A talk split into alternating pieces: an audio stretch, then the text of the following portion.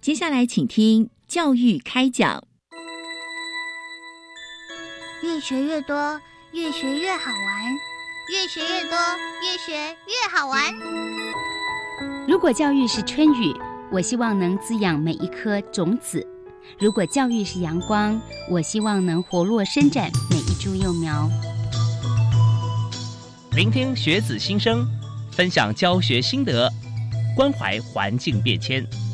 扩大教育资源的平台，欢迎收听李大华主持的《教育开讲》，教育从倾听开始，一定华得来。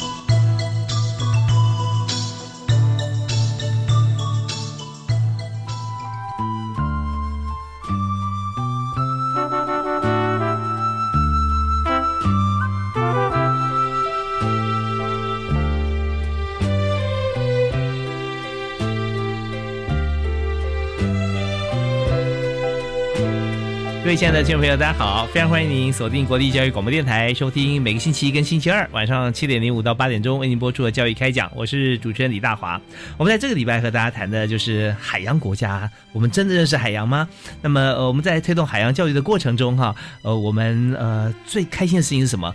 碰到了什么样的困难？我们怎么样来突破？其实，在很多的不管是在学校还是在团体，我们都有在尽心尽力来推广我们的海洋教育。所以在今天呢，我们特别介绍教育部二零一九年海洋教育推手奖。啊，我们特别是在团体奖的获奖单位财团法人张荣发基金会啊。那今天要来和我们来谈推动海洋教育的历程，来分享我们的经验跟成果。所以介绍一位新朋友，一位我们非常好的老朋友，跟大家见来在空中见面哈。第一位为您介绍的是财团法人张荣发基金会的执行长钟德美钟执行长，你好。哎，主持人好，各位听众朋友，大家好，非常欢迎德美又来我们节目里面和大家一起来分享啊。今天这非常谢谢你们。那么呃，第二位是我们的新朋友，是长荣海事博物馆的馆长陈玉祥，玉祥你好。主持人以及各位教育开讲的听众，大家好，是非常欢迎陈馆长啊。那馆长每天要这个重理管物，非常忙碌啊。是，而且我们又把好多的这个呃海事相关的一些呃设备啦啊，还有一些这个我们平常一般朋友比较少接触的一些在海洋方面的一些生态或机械啊，展览给大家看啊。那这些方面都是你要在一个馆藏里面哈，我们有很多就是还要去细心思考到说它的啊存放的地点，然后展示的。这些动线哈，都要非常贴心的为大家设想到，那看的人才会有收获。所以我在今天一开始，我想请教，就是呃，我们在办理这个海洋教育推手奖哈，第一个是为什么要办理这个奖项哈？那呃，它的这个过程啊，还有当初我们设奖的这个原呃原起缘由缘起是什么？呀，是请钟馆长跟我们谈一下。其实这次呃，张荣发基金会能够获得教育部呃来颁发海洋教育推手奖。其实源头应该是我们要先谢谢国立海洋大学，因为这次海洋大学它是承办单位，那我们这次也是经由台湾海洋大学的张清峰校长他来推荐，那才让我们获得这个殊荣。那我想啊，教呃教育部啊之所以啊会办这样的一个奖项，应该有感于台湾是一个海岛，四面环海，经贸的发展对于台湾整个的啊发展呢也是非常有密切的。关系，所以呃，我们的创办人，我想要讲到这个海洋教育推手奖，必须要讲到张荣发基金会，也就是长荣集团的创办人张荣发先生，他一生跟海有非常深的渊源。嗯，他自己常常说他是海洋之子，因为他生在海边，长在海边，最后呢是靠着一己之力开创出波澜壮阔的海洋事业。嗯，但是我觉得这一切呢，都还不如他的另外一个身份。那这也是他非常自己很重视的，是他可以说是台湾最早期就想要扮演海洋教育家的角色哦。他希望能够让社会大众知海、爱海、亲海，他也以这样的身份为荣。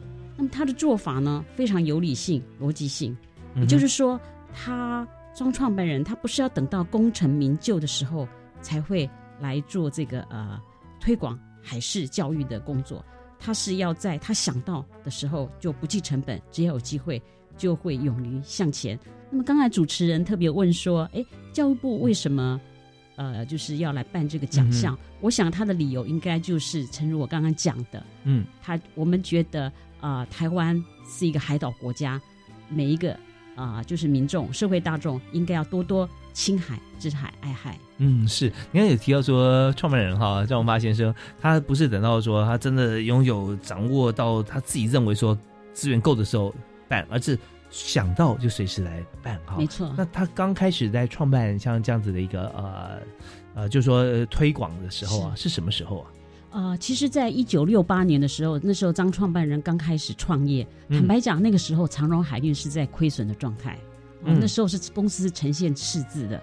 可是他那个时候，哎、奇怪，他在一九七零年代，他那个时候觉得台湾可能刚好要迈入黄金呃这个经济起飞的黄金年代，嗯所以他就开始想说，我要办助学金，即便我没有赚钱哦，嗯哼，所以他那个时候是用他私人的钱啊、这个、啊啊啊。这个这个这个呃是私人资钱资源来提供这个、呃海事助学金。那他一直做到那时候，我们主要是给海事学校海事助学金。那么一直到一九八五年，张荣发基金会成立了，我们才把这个海事助学金拿过来，嗯嗯呃，嗯，就是把它变成是，就把它普及到全台湾的各个大学。是我们发现说这个这设想很早哈，一九六八，一九六八，一九七民国五十七，年，七民国五十七年，好像呢是国民六年国教开始的时候对啊，所以呃，也就是很早啊。然后助学金，我觉得跟教育也是有关系的，对啊，对，因为你开始这个小学普及之后，那要念念国中，对念国中有时候助学金并不是说学费贵，因为既然是国中嘛，对对不对对啊？哎，那是六年还是九年啊？现在九那是九年，现在十二年，对对也就是说，呃，孩子如果说从小学毕业去升学到国中，那国中学费又是很很呃不是很贵，是，所以这个助学金的意义是在于很多家境比较清寒的家庭，没错，他呃还让孩子不去工作而去升学，那家里面也需要一些钱一些资源。所以这个奖学金呃就不只是给孩子，也给这个家里面，没错所以这是一个非常深远的一个思维哈，而且实际上落实的一个做法。没错。哦，那又到了一九八六是吧？一？九八五年，一九八五啊，民国七十四年，他就普及到全台湾的啊、呃海事大学。其实这样算下来，嗯我们这三十几年来，我们大概已经补助到啊、我我们的金额大概有这个助学金已经有累积超过三呃三亿元。哦那么人数大概我想嗯数万人。嗯那光是去年呢，我们就占二零一九年，我们赞助的助学金金额是两千万元，嗯那受嗯助的同学是一千两百五十位。嗯所以以我想以台湾啊、企业型的基金会来讲，我们这个算是相当庞大的一个助学项目。是是是，因为我们知道说，以政府来讲啊，推动助学的这个金呃助学金，有时候还是助学贷款的，对不对啊？或者说一些奖学金，那这些都是用政府总预算，也就是所有纳税义务人的这个税金啊来来做的。那以私人企业来讲哈、从五十七年到现在，已经这个超过是五十年的时间了，因为现在历史五十一年了，对对，现在已经一百零九年了，有五十二前后五十三年的时间来推动啊，所以累积的资源真的是，人家说做一件事情哈、其实不难，但是做一件事情，而且不断的重复，一直努力，持之以恒恒，对对，那非常难的事情啊。所以呃，企业也要第一先要谋谋求永续经营嘛，没错没错，本业要顾好。但这也就是说，呃，当你去做一些对的事情的时候，当然你自己的呃企业本体也会一样会回馈到到我们自己的事业里面来哈也就是说，这个宇宙的力量会直接投注，像这样呃吸引力法则一样。所以呃，这方面就讲到我们这次的海洋教育推手奖啊。那这个教育是不分是不是海洋教育的奖学金啦，哈，助学金是不分呃嗯各方面的。但是我们的本业是在海洋相关嗯啊，当初呃，所以我们在这样子的一个情形底下，我们就看到，真的我们这次能够获奖哈，那也是实至名归。谢啊谢谢谢谢谢谢教育部，也谢谢海洋大学，谢谢社会大众。对，像张校长也是，呃，张校长这个人如其名哈，在海海大，对，在我们的这个北部海岸哈，然后就像清风拂来一样，对，张金龙校长我们我，们称他热血校长。热血校长，对，是，那他他也是呃，这个于公于私方面哈，也是尽心尽力。好，那我们在这边哈，我们呢稍微休息一下，稍后回来呢，我们还想提问，就是呃，当然首先要恭喜我们基金会哈能够获奖，那呃，我们也想来谈一下哈，就是在呃张创办人他一生跟海洋有这么深的连结哈，那呃也想来谈一谈哈，就创办人他以这样的胸襟哈，呃成立了张荣发基金会。奠下了良好的基础。那么呃，在现在我们呃怎么样能够在原先创办人的思维底下继续来推广海洋教育啊？那我们的做法大概是有哪些？我们休息一下，马上回来谈。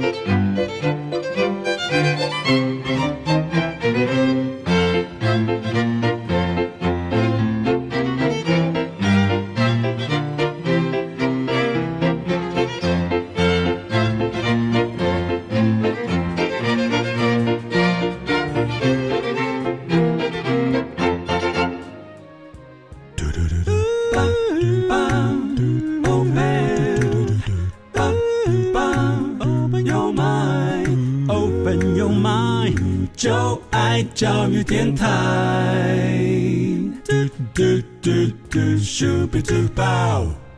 今天所收听的节目是在国立教育广播电台每个礼拜一跟礼拜二为您播出的教育开讲，我是主持人李大华。我们今天谈这个主题啊，真的跟大家息息相关，因为我们每一位啊在台湾呃生长的人都是海洋之子啊，因为我们四面环海，所以呢，我们在今天特别来谈的是教育部二零一九年的海洋教育推手奖哈。团体奖的得主张荣发基金会，我们特别邀请了我们的好朋友中德美执行长啊，还有在啊长荣海事博物馆的陈玉祥馆长一起出席我们的节目，来谈这次获奖的心得，跟大家哈只看到领奖，但不知道我们背后的一些推动整个过程哈，是真的是常年努力。所以我们呃第一个问题还是想请教一下执行长啊，我们这次呃跟大家来介绍一下，就是我们获奖哈到底是什么原因？在二零一九年，我们可以获得这个奖项啊，是的，没有错哈。这次我们自己认为我们获奖的理由应该大概有三个。那么首先就是，陈主我刚才前面有提到，就是张荣发基金会从一九八五年来，其实我们一直有在提供海事学校助学金，也就是说，我们对于培养海事人才是不遗余力的。嗯哼。那么第二点呢，我觉得我们创设了，而且长期营运了一个台湾。也许也是亚洲哦最大的私人海事博物馆——长荣海事博物馆啊。是，呃，那么这个海事博物馆它的功能非常的多元。我想稍后我们的陈馆长会跟各位听众朋友做很多西部的介绍。那我这边只能很简单的说，我觉得海事博物馆在张荣发基金会的全力支持下，他这几年来积极的推动各项。海洋文化、海洋教育、海洋艺术，啊，包括最近最夯的就是我们提供全台湾十二年国民教育免费参观海博馆的方案，这个也是一方面在呼应我们教育部的海洋政策。那我觉得，呃，基于这三个理由，呃，我们应该是呃 有获奖的资格吧？没有，太客气了哈。我们觉得说这些都是呃为大家做的努力啊，这个努力。我们知道说，您刚刚提到十二年国教的免费参观，十二年国教是多少人呢？我 我们就可以算一下，以今年来讲哈，我们看从高中毕业进入大学的这个人数哈，或者说我们看今年大学毕业的人好了，大概就有二十五万人啊，这是一届啊一届，那我们就乘以十二就好了啊，十二届二十五万乘以十届就两百五十万哈，再增加个这个五十万就三百万人。三百万人门票哈是多少钱？我们哎，我们平常去参观的话，门票是有我们成人，我们一般成人是两百元，那啊就是优惠票是一百五十，那学生票是一百元。学生票一百元嗯对，哦，所以我们就呃刚算到三百万是吧？三百万乘以一百就是三亿。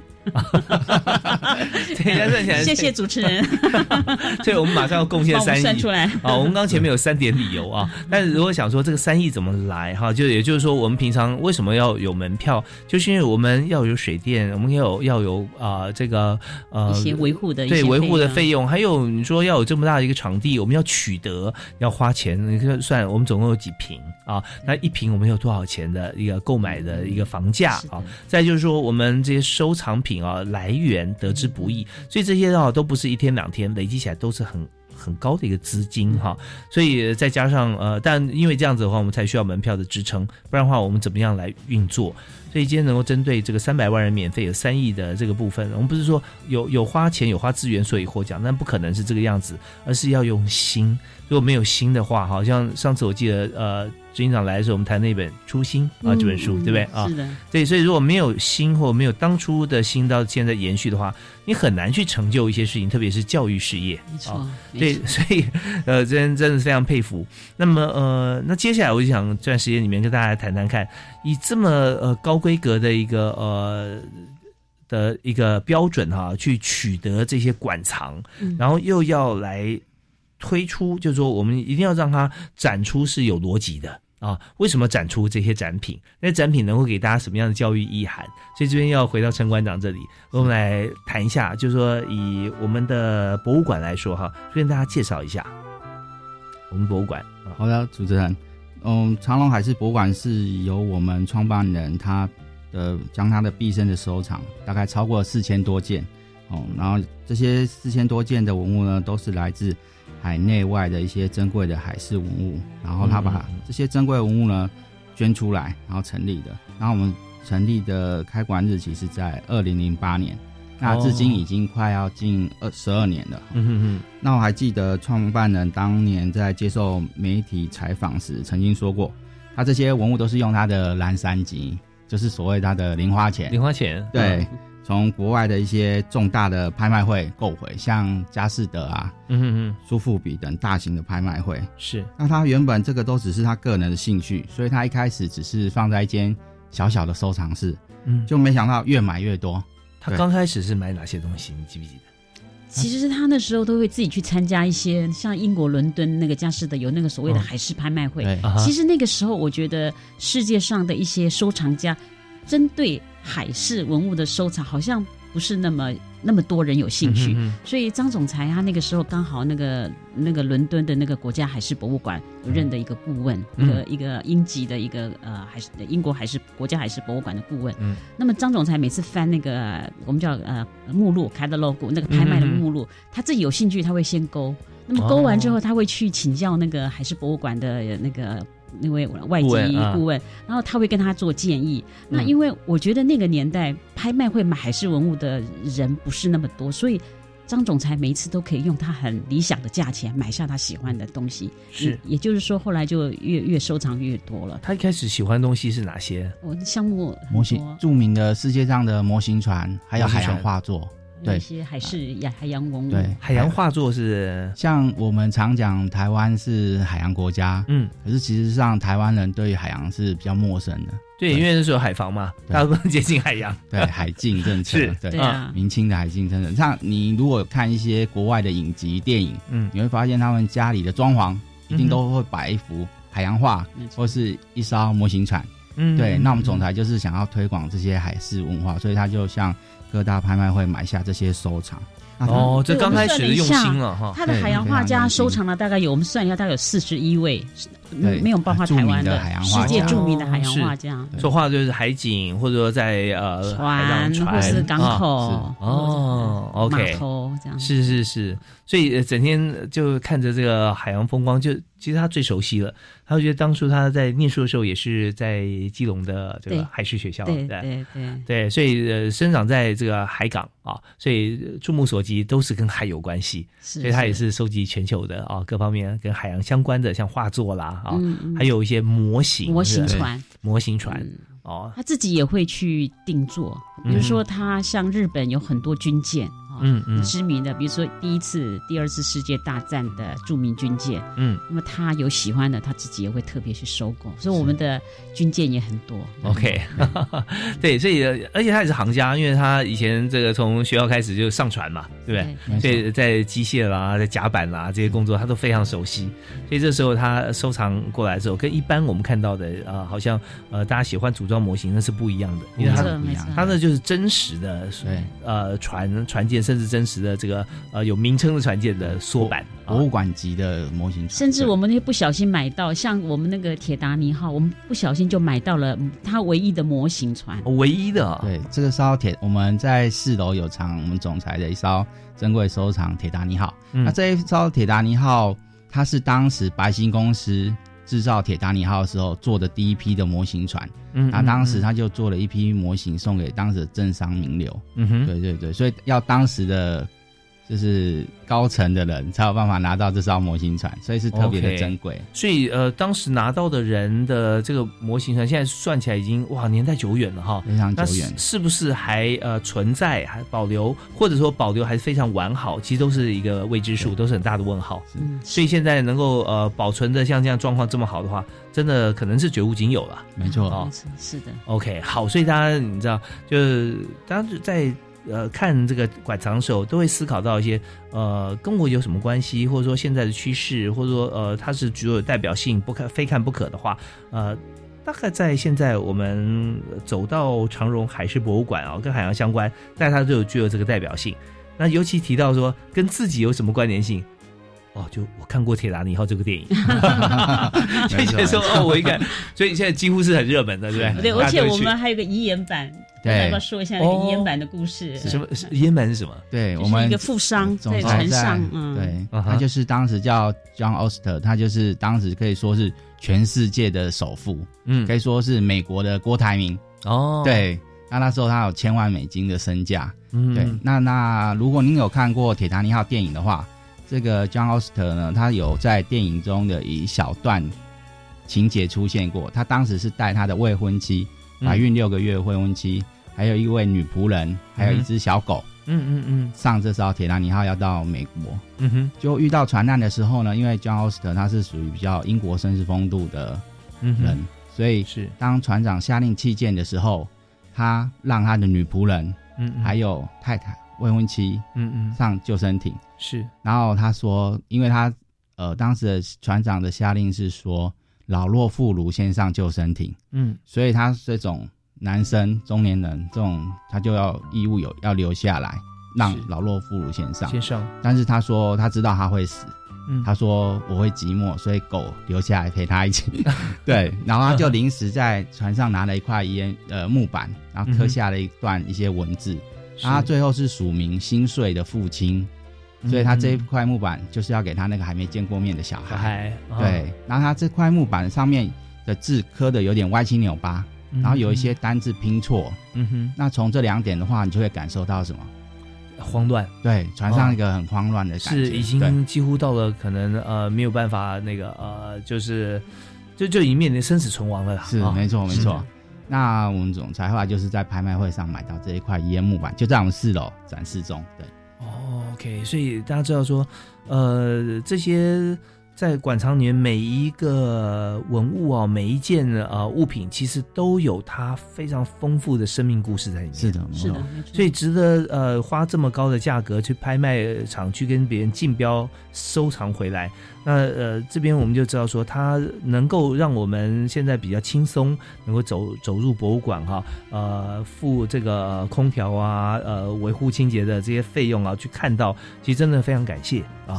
那呃，为什么会花这么多钱来让大大家来看到？就是我们当初设立馆博物馆的这样子的一个目标、胸襟跟我们传承的这样的意念啊。对，所以呃，我们发觉说这个得奖的肯定哈，其实我们当然是开心的，但是已经不是已经我们能够设立这博物馆，已经超越了这个啊参奖的像这样子的意念啊。但我们今天来的两位特别来宾哈，就是呃张华基金会呃的中执行长哈，还有呃长荣海事博物馆的陈馆长啊，他们也觉得非常的虚心啊，也愿意提供最好的服务，让大家都能够进入馆内来收看啊这个从海事博物馆收藏。我们休息一下，听段音乐回来之后啊，我们再看几个数字啊，这蛮惊人的。我们休息一下，马上回来。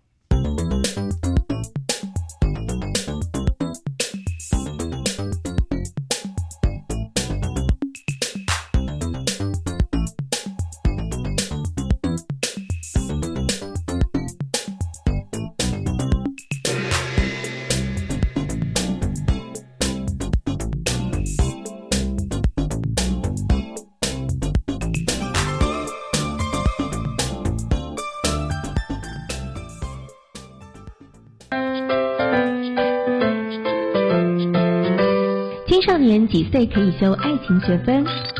父母亲可以当军师吗？五月十二号中午十二点钟，好家在这里节目邀请到吴佩莹资深心理师讨论青少年的爱情这堂课进行直播，请记得上教育电台《生动全世界》官方脸书收看直播哦。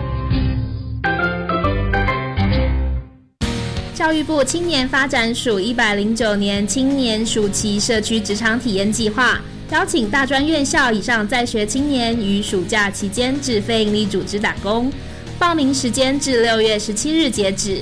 欢迎有意愿的学生至青年署 Reach 职场体验网查询计划职缺讯息，或拨打免付费专线零八零零八八五八八一查询。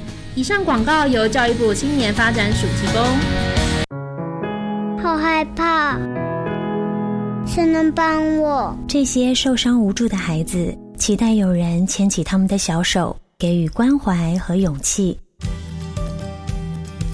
我是侯佩岑，保护儿童需要您及时伸出援手，让他远离伤害，成为能够保护自己的小英雄。用爱包围受虐儿，家福专线零八零零零七八五八五。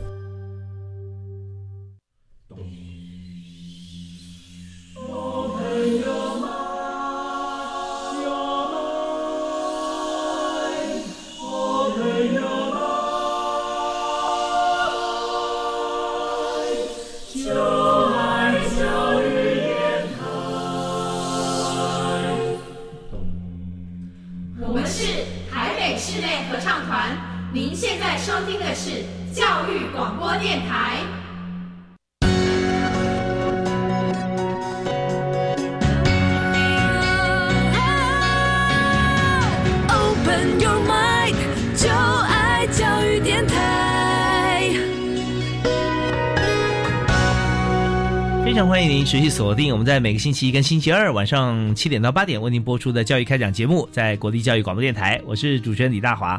我们在今天呢特别邀请了长荣，啊，长荣呃非常大的团体，但是我们发觉说他所有的资源哈集中啊在基金会，就是张荣发基金会啊。那同时呢，我们还有三大文创品牌，我们今天请到其中之一啊，就是长荣海事博物馆哈。我们特别邀请这个呃在基金会的中德美中中执行长啊，执行长好。哎，各位听众朋友，大家好。对，以及这个长荣海事博物馆的陈玉祥馆长，陈馆长好。各位听众大家好。对，那呃，两位今天到我们节目里面来，特别就是透过呃教育电台的频道跟大家分享。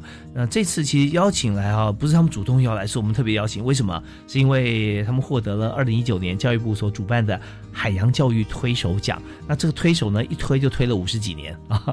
呃 呃，是就是在这个张发基金会这边。那所以我们刚才有提到说几个惊人数字啊，其中之一我们刚刚有提到就是。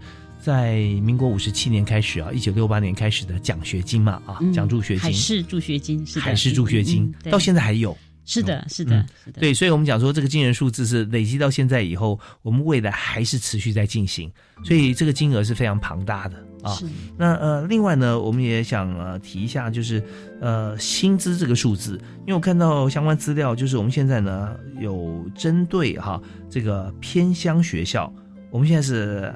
还是不断的举办海运职涯讲座跟生涯讲座嘛？是的，是不是？我们当初是为什么会办这个讲座？其实一直以来哦，因为我们张创办人他本身是呃海就是船员出身，他本身是算船长嘛哈。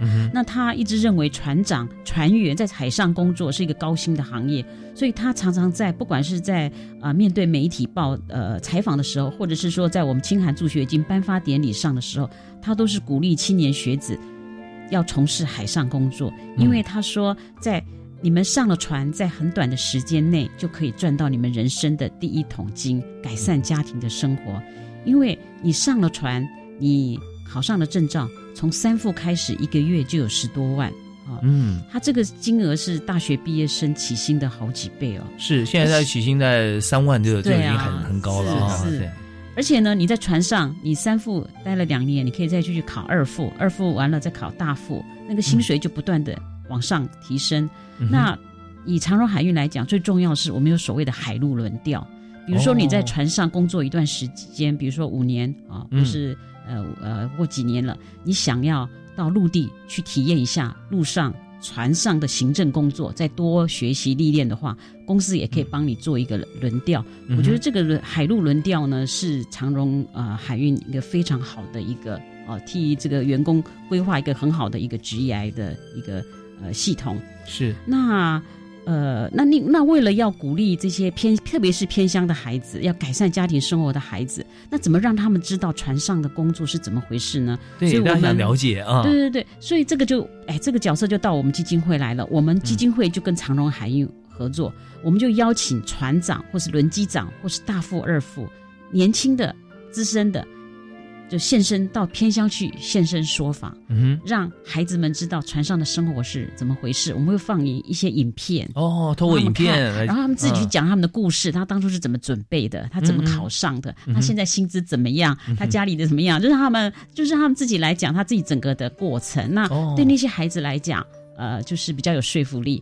是，不过他也要鼓励孩子啦，就是说你想要做，如果是船副的话，哈，你。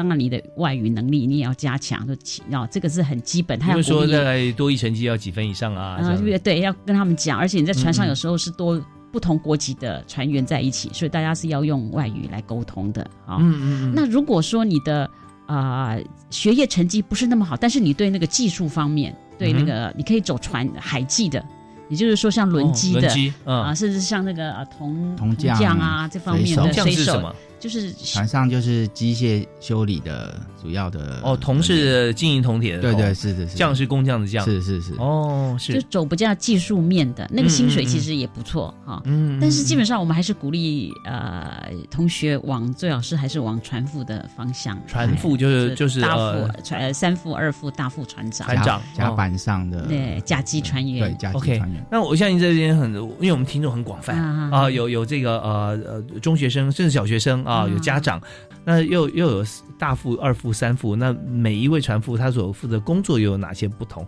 那大概大概他们是不是可以跟大家说明一下？嗯，这部分就是呃甲级船员的话，主要就是第一个管理水手，然后就是另外就是安排这个货柜，因为我们就三副以上是吧？对对对，就是货柜的调度，嗯，然后装卸，嗯，然后因为你。一艘货柜船不是只有 A 点到 B 点，嗯，它是是 A 到各个港口，对，各个港口。都要巡回巡，所以你呃最早到的货柜你一定要安排在最上面，然后呃最晚到的货柜你就要安排最下面。那每个港口都有一定的停留的时间，嗯哼，所以你就必须要进行补给，嗯，设备维护，然后货柜的规划，所以这些都是。呃，甲级船员他们必须要负担的责任，然后他们也必须要进行轮班，因为货柜船它是一个二十四小时的航行，是，所以他们必须要进行一个轮班这样子。对，那这个货柜一般货柜船能够载多少的柜子啊？呃，现在。呃，我想各位听众不知道有没有看过路边的货柜屋？有有吗？有二十尺、四十尺，是是是，主持人很专业。有大有小，就是说我常常会问来我们博物馆的小朋友说：“你们猜猜看，一艘货柜船最多可以载几个货柜屋？”那答案当然有很多啊，几百、几千哈。那现在就是全世界最大的货柜船，大概可以载到两万个货柜。哇，这么大！对，是。嗯哼哼，那所以呃有有有大中小嘛，是吧？是因为你要看你的航线，还有就是你走的像苏伊士运河、巴拿马运河，它要经过这些航线用的船船型是不一样的。哦，对，运河它有这个宽窄深度的的一些限制。对，如果说你的船太深啊，那那可能有些运河它没有办法，是吧？是的，没有错。嗯嗯嗯，所以既然是有这么多不同的这个工作者来讲哈，他们工作当然有从属关系，但是也不能重叠，对不对？是没有错所以每个要负责一部分，要把自己的地方管好。那船长就要监看大家每个部分是不是有有有有做好。所以大家如果说有这个船上的工作经验之后，在各行各业啊，我我是认为，因为我在人力资源方面其实投注蛮长的一段时间了。就是说你在做管理职的时候，你很重要，就是你要怎么样能够有这个规划的能力啊，对工作规划能力，还有分配的能力。那另外还有教育训练。啊，你知道什么都好管，这人最难管啊，因为人不是东西，人就是人，他他是有生命的，然后他有思想呃有思考能力的，所以这时候你要怎么样在大家不同呃逻辑的人哈，你要放在一起，然后要有共同的规则，那这然后要让大家服气，所以这部分真的主管难做，但是呢，在船上就是最好的主管训练的管道。因为你从船员开始到甲级船员，是你要跟着你的主管来学习，对然后也要跟你的属下之间做沟通，是的啊所以呃，再加上有高薪，我觉得真的蛮吸引人的。那它有什么缺点吗？耐得住寂寞，是不是？其实就现在都有卫星设备，你你的那个都可以上网了。哎对耶，然后随时视讯讲话都可以，而且嗯我虽然不是船员，但是上过货柜船看过。现在的货柜船其实设备都相当的豪华，嗯有三温暖、健身身房对嗯，甚至还有篮球场嗯在船舱里面。对，是，所以靠港的时候就可以用网络通讯，就是其实现在是蛮方便的。对，对，对啊，而且以安全性来讲，大概没有什么风浪对于大型货柜船会造成威胁的。对，因为现在货柜船都会买气象资讯，啊所以他们都可以避开风浪、台风啊、大浪啊。对，嗯嗯嗯，所以像以前的这个呃很多的灾难电影哈、所 所演的像这样的情况，现在在呃海洋上面航行啊，几乎不太容易发生了。是的，没错。对，都会避开相当一定安全距离。而且我在思考这个呃工作职能的时候，有想到一个最大的优点呢、就是说他薪资高嘛，对不对？对十一个月十万以上，对船长的话可以到多少啊？如果很资深的船长，三十五。万，三十五万啊，三十五万，他有有三十五万的进账啊，但是却没有花钱的地方哈、机会几乎没有。我们讲说，没错。你在你要各种你要想花钱，但是可以花，可是，在船上就你所有的需求几几乎都有了，对，像食宿一定都有，对对不对？那呃就是说呃，那你要再花其他的钱，好像嗯非必要的几乎就必要的几乎没有要花钱的，那就是啊造福家庭。对造福家庭，因为你出去一趟回来，有时候大概时间可能需要几个月，几个月吧，对，大概一个月到三个月都有。要三个月，有没有更长的？嗯，因为以欧洲航线，可能目前大概三个月左右。对，嗯，三个月。更长是有啦，就是说你选择不下船的话，当然可以啊，船到港然后再再离开哈。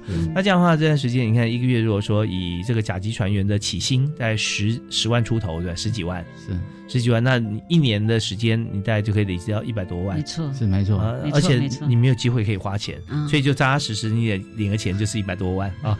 就是说你你在职能方面你是可以享受像这样子的一个工作呃性质啊，跟生活，因为真的很有意思。在船上很多，只要你喜欢去想，有很多东西可以规划。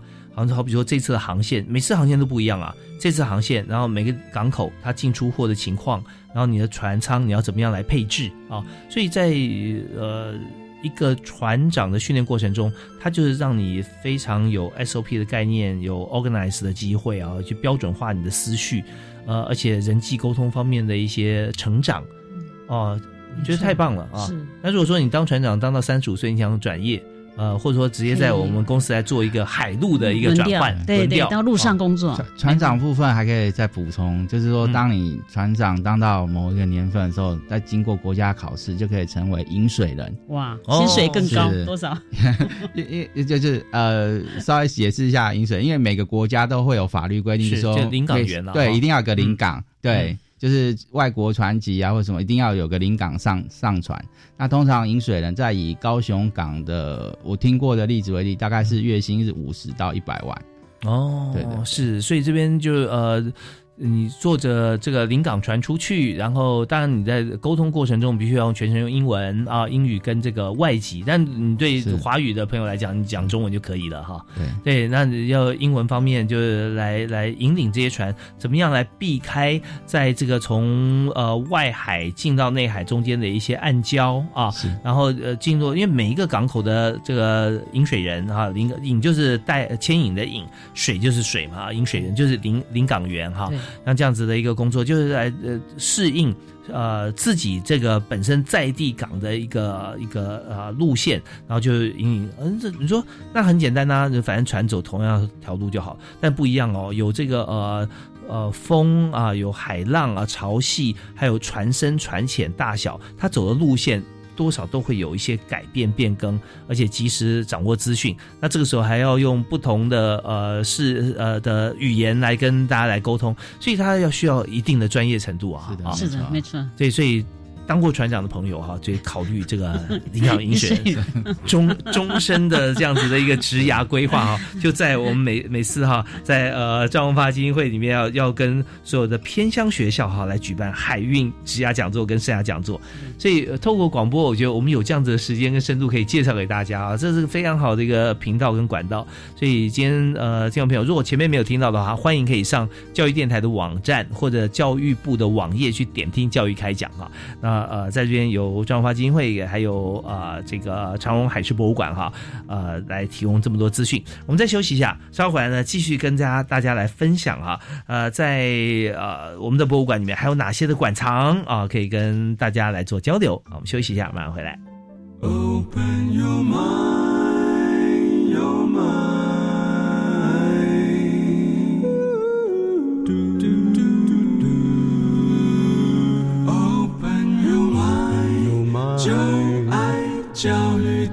台。您所收听的频道是国立教育广播电台。今天大华为您访问的特别来宾是长荣海事博物馆的陈玉祥馆长，以及张荣发基金会的执行长钟德美钟执行长。我们来谈，就是，但我很恭喜他们啊，因为呃，获得了二零一九。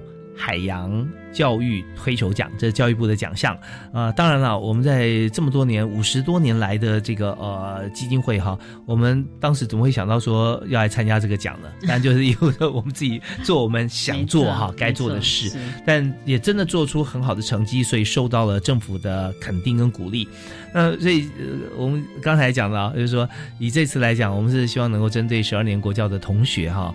呃，从小学一年级开始啊，一直到高三啊，就是十二年级哈，希望他们都来参观，免费来参观。是的，所以刚我又帮这个呃博物馆算了一下。如果真的要算起来，一届二十五万人，假设哈这个少子化不会太继续扩大的话，那我们就算起有三百万人呢。说三百万人都来的话哈，我们的门票哈，呃，不要说提供啊，就门票损失哈 有三亿，就我们少收了三亿啊。呃，但这方面其实我们也希望。希望能够达到了，对，鼓励大家来参观，多多益善，多多益善哈。哦，我们这但这方面就是需要我们强而有力的这个呃经营团队哈，来挹注在我们这个财产法人正发基金会，因为我们这海事博物馆是在我们基金会底下嘛。是的，对，我们讲说我们有这个三大文创品牌。是的，对，就是博物馆哈，长荣海事博物馆是其中之一。另外还有两大是哪？一个是我们，我想大家也很熟悉的长荣交响乐团。哦，那它也是呃丰富跟抚慰很多人心，也让大家这个呃音乐陶冶方面哈，是是，可以觉得很享受。应该讲，二零零二年开始累计到现在，已经有演出场次有一千两百场次了。哇，一千两百场是，十八年，嗯，每一年都演出还满满的，七十场差不多，对，七十场啊。那我们演出的场地好像也都都北中南，还有国外，国外我们也去了十几个国家，都有去巡演过。对，而且有这个大型、中型、小型都有。对，有时候不是整团出，对出团，对，有时候是用这个呃，像弦乐重奏啦，对对对的方式。观众朋友可能比较熟悉，就是当你搭乘长荣航空的时候，嗯，你可以听到长荣交响乐团的特别的演出，有一个频道特别。是播放我们的演出音乐，对啊，很棒啊。OK，那这是第二，还有第三，还有一个就是啊，我们发行曾经高达三十五万本的《道德月刊》哦。那么它也是全台湾大概有一千七百所的学校团体来订购免费赠阅的《道德月刊》。嗯嗯嗯。那不不过因为最近我们呃就是响应这个呃就是节能减碳，我们就是鼓励纸上呃就是线上阅读，嗯但是我们现在的呃基本的那个印刷的份数也有达到十七万份。OK，那这个道德月刊的内容是？就是我们有所谓的十二堂品德课程，比如说嗯。孝顺父母啊，友爱兄弟，就是每一期我们会有一个呃主题，嗯那么这个主题我们会邀请，比如说一些学者专家。或者是说一些呃自由撰稿人来投稿，他就是用那个浅显易懂的方式来讲。OK。那我们自己有内部的审核机制，对，我们有一个编辑部啊，每个月就是出版这份道德月刊。那其实现在在台湾有很多的偏乡学校，或者不不一定偏乡学校，刚刚我讲到有一千七百所的学校在用这本刊物当做是品格教育的教材。哦，这很重要。其实这样，这个三大品牌结合起来，就是真善美都包含在里面了 啊。是的，谢谢。而且透过不同的管道，有透过视觉文字的，透过听觉哈，我们就用音乐响宴啊，还有丰富我们的知识资讯、跨越时空的博物馆。是的，你们可以看到铁达尼号的这个模型，还有这个呃遗言版。遗言板哈，嗯遗言那那块木板所刻画出来那那呃呃世界首富可以这么讲哈啊，对他他在这个生命呃尽头的时候，给他自己的这个家人啊，他自己新生的这个还是非常值得这个。呃，真是我们讲说，真的，如果说我们的感官健全，那是上天的恩赐，就是我们可以看得到、听得到。当你知道这件事情，跟你实际上看到是他他刻画的那个刀痕，是的，呃，急忙慌乱中还拼错字的，像这样的是，哇，你可以想象当时的场景啊，真是令人非常动容嗯啊。那也相信大家眼见为凭，看到之后一定会对自己的生命呃，也会刻画出呃不一样的一个风貌啊，是的光彩。所以也欢迎大家可以到长荣海事博物馆啊来看。好，那我们在剩下的一些时间里面哈、我们还想请教一下陈馆长，就是说我们在博物馆里头，我们呃能够感受到一些什么不同于其他博物馆的风貌吗？呃，我们博物馆因为是属于海事教育、海事主地点是在哪里？呃，我们的博物馆在那个呃总统府的正对面，嗯也就是景福门的对面。那以前是旧国民党大楼，OK，就是说，如果你站在总统府的门口呢，就是你在正对面这栋大楼是的没有，错刚好在这个景福门的圆环的后面，对不对啊？OK，好，那我们是在几楼？呃，我们博物馆是我们基金会的一到五楼，一到五楼是。OK，好，那呃，好，请继续有我们的特色。好，呃，因为我们博物馆是属于海事教育，那嗯海事呃这个主题，其实在博物馆界其实是属于蛮小众、嗯小众化的，对。那它不像是一些呃明星级的博物馆，故宫啊、历史博物馆一样，那也不像说航空事业，很多人都搭过飞机，像呃很多小朋友来我们博物馆的时候，我都会问他说。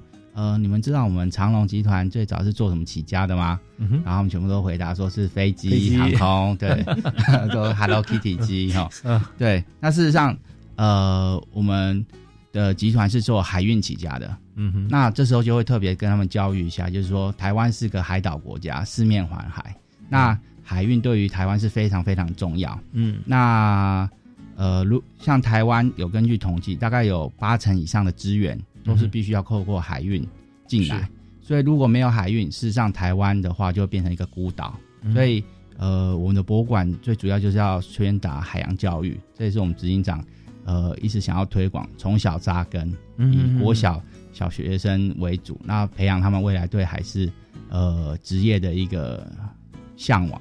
是对。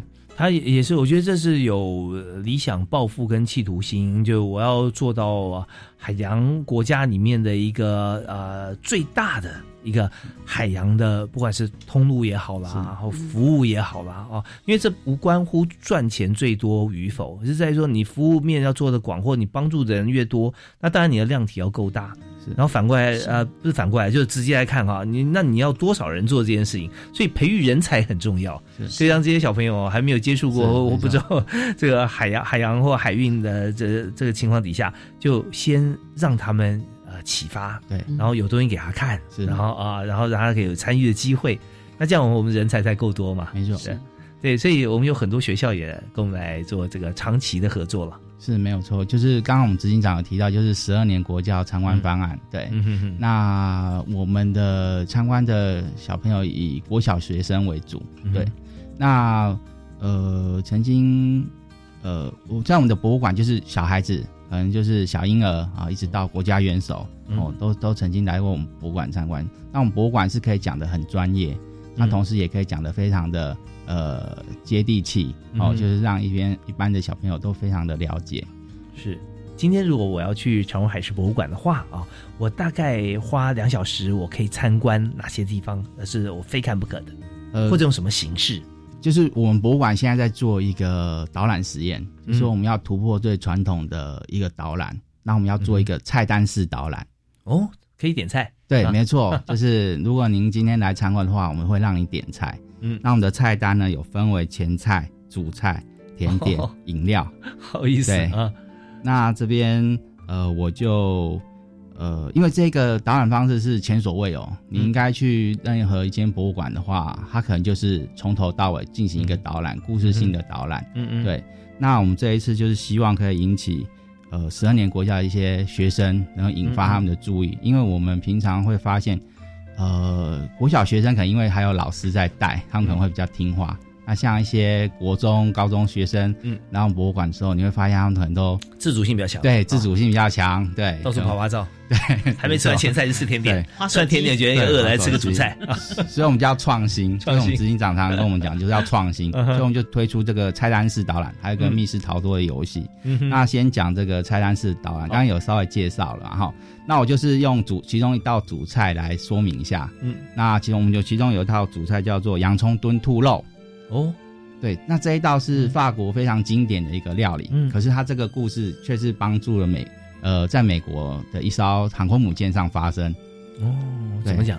对，那如果说一般平常我们在导览的时候，只单讲航空母舰，小朋友说、啊好无聊哦，嗯哦，他什么几年下水啊，然后他参与什么战争，他觉得好无聊。可是你用洋葱炖兔肉，就引起他们的兴趣。是，那这艘母航空母舰呢，如果你有去美国纽约嗯去旅游的时候，一定会去参观。它停在那个曼哈顿嗯嗯，八十六号码头，哦，对，它叫无畏号航空母舰。对，嗯那它在二战的时候战功彪炳，那它现在成为一个博物馆。那它在二战的时候发生一件有趣的事，嗯就是呃，通常美军就是会靠直升机运补一些食材来到这个航空母舰。那小朋友可能也不晓得了，航空母舰一艘航空母舰上有多少的人？嗯，一艘航空母舰大概都有上，绝对是上千个人。那、哦。当时这个无畏号大概船上有两千多个人，嗯哼，官兵。这么多，对。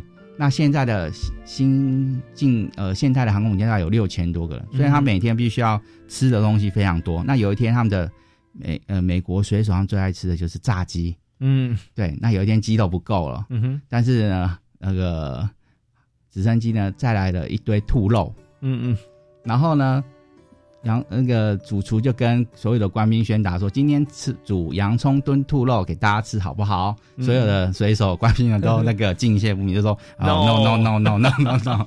哎，这时候这个主厨旁边有个助手就给他一个推一个小建议，嗯他说你就把这些兔肉裹粉跟着鸡肉一起下去炸就可以啦。对嗯哼，结果他主厨就跟着做，结果没想到当天啊，美国这些美国大兵哇，每个人都吃的嘴巴油腻腻的，然后还吃完以后，然后只有一些官兵只有在吮指之后，哎，觉得哎意犹未尽的时候，发现哎这些骨头怎么跟一般的猪鸡骨头是不一样？对对 对，然后就有一个这个趣事，啊，也是跟我们的菜单做一个结合。